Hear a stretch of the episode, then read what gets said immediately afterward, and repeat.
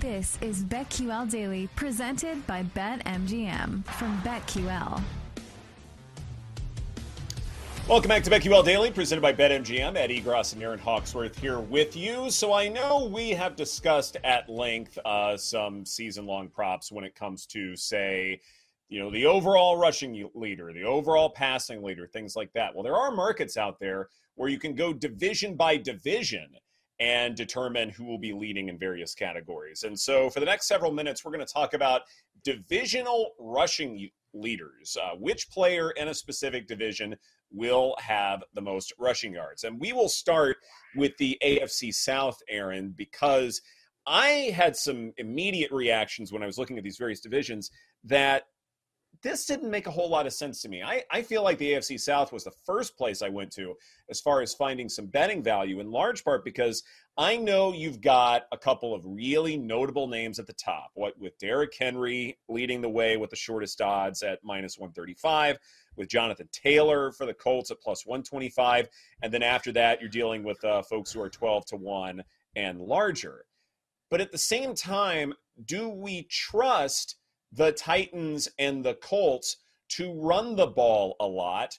Or is it something where game script, late game situations suggest that maybe we need to go in another direction with, say, the Texans and the Jaguars and maybe look at some of those players? Yeah, that's where I went. Well, typically when I do this kind of thing, I kind of usually skip over the favorite and the second favorite and then look for value mm-hmm. and then start to look at uh, stat leaders from last year and where would it make sense to place this bet? And that's how I landed on Travis Etienne at 12 to 1. I think there's a lot more value. So you look at the AFC South most regular season rushing yards. Derrick Henry, the favorite, minus 135. Jonathan Taylor, plus 125. Then all of a sudden, you've got Travis Etienne at 12 to 1. I mean, that's crazy. He finished with the ninth most total rushing yards in the entire NFL last year. I get it. Trevor Lawrence, he likes to pass the ball. We all know that. But I think, in terms of value, that is a really good look for a guy that finished inside the top 10 last year. Um, I also want to point out I am absolutely floored. Like my jaw dropped. You have to shop around for these if you want to bet on these division mm-hmm. leaders because the place I was looking had terrible odds. And then Paul pointed out something else, and I was like, wow, I'm talking like a difference from 50 to 1 to 200 to 1. So make sure you shop around first and foremost if you're going to bet these NFL divisional leaders. Not that I don't love Derrick Henry as a rusher. He's he's absolutely fantastic. Basic numbers, advanced numbers uh, certainly suggest as much. Jonathan Taylor also very much the same thing. So those numbers may very well be sharp. But the question for me is the Jaguars may very well be that much better than everyone else in the AFC South, which means if they're already up by a couple of scores in the fourth quarter, they're going to be running the ball a good bit more, which means Travis Etienne will have many more opportunities for a lot of carries. And so at 12 to 1, mm-hmm. that makes a whole lot of sense. Even Dameon Pierce for the Texans, he really yeah. impressed me for a team that had very few reasons to impress me.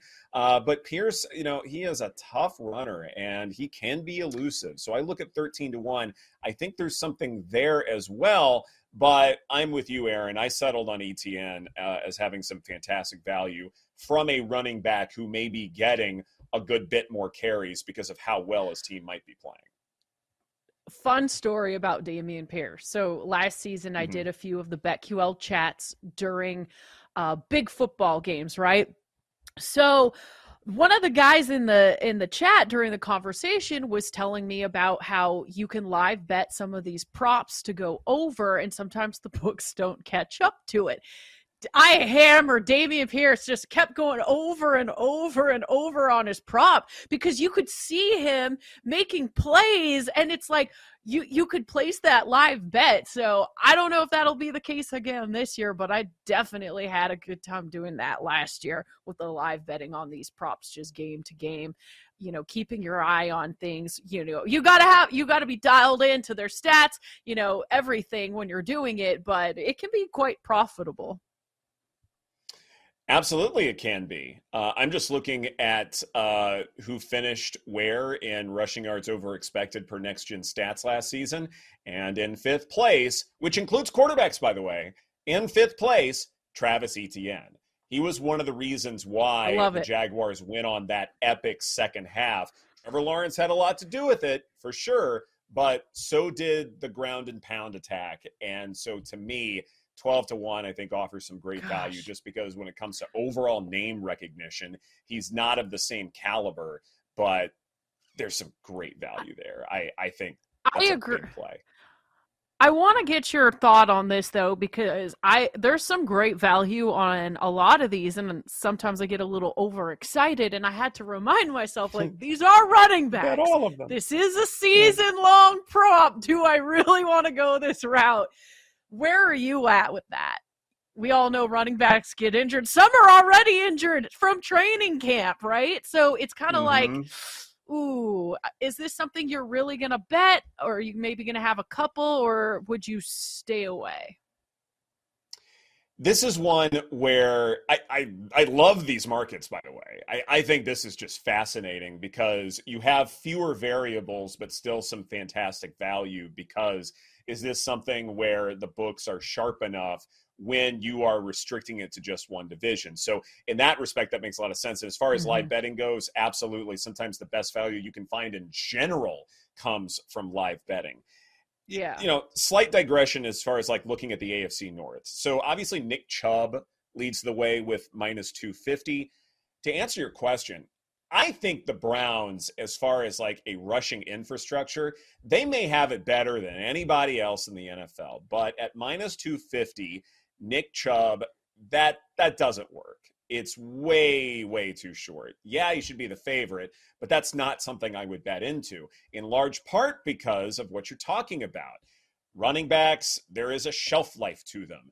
They could get injured.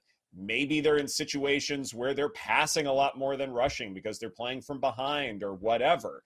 That may be what happens with the Browns. It's, it's the big thing that I've talked about when it comes to Cleveland. There's so much variance with them that even though the rushing attack is reliable, how often are they going to go to it? That's a big mm-hmm. question mm-hmm. to me this is a team that could either finish with the worst record in the NFL or could very well win the AFC North. They are probably capable of both extremes. So at minus 250, I think that's terrible value. So this is one of those markets where I would encourage this notion of looking down the board a little bit, looking for value, and having a sound process. So if you're looking at, say, the AFC North, for instance, you know, Najee Harris at plus 550, well, are the Steelers going to be running the ball a lot? Well, with Kenny Pickett, I don't know. Like, you want to see what you have out of your second year quarterback, and they may be playing from behind a lot. So maybe you need to look at the Bengals and the Ravens, two teams that may run the football a good bit more because they will be playing with a lead in the second half a good bit more.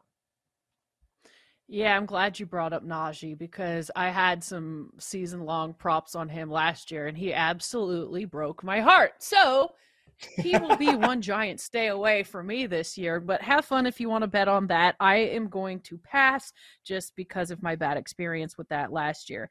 This is the one division where I just I don't have a strong play, to be honest. I'm not going to force it. I looked at a few and just was like, you know what? I don't need to bet on a division running back in every division here, so this will be a pass for me. And, and, that's fair. I think the only one I would consider would be Joe Mixon, though certainly there are a lot of reports out there suggesting that Mixon, you know, may not be 100% or he may not be what he was.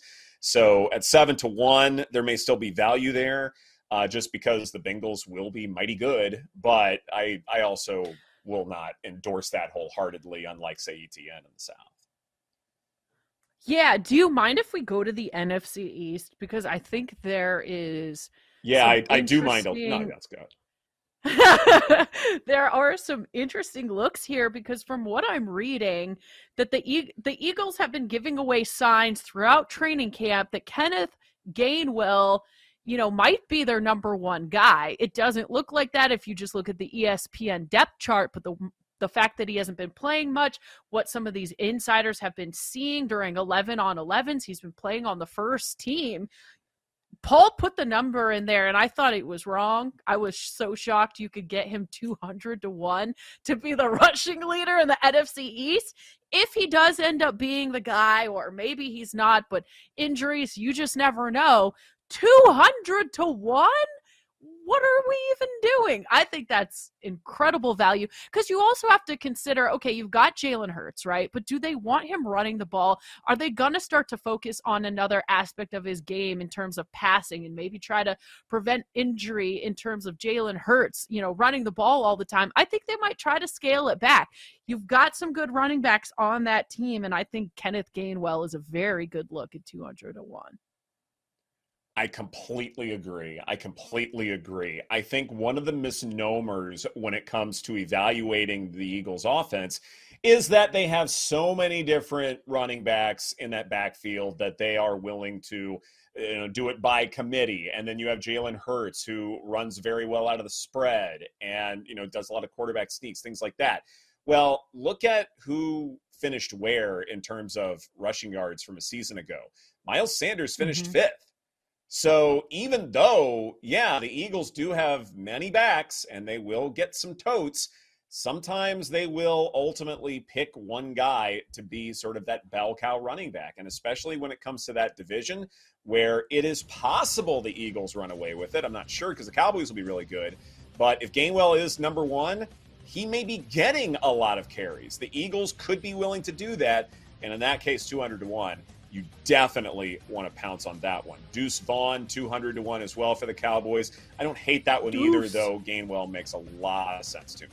This is BetQL Daily presented by BetMGM. Coming up next, today's MLB card right here on the BetQL Network.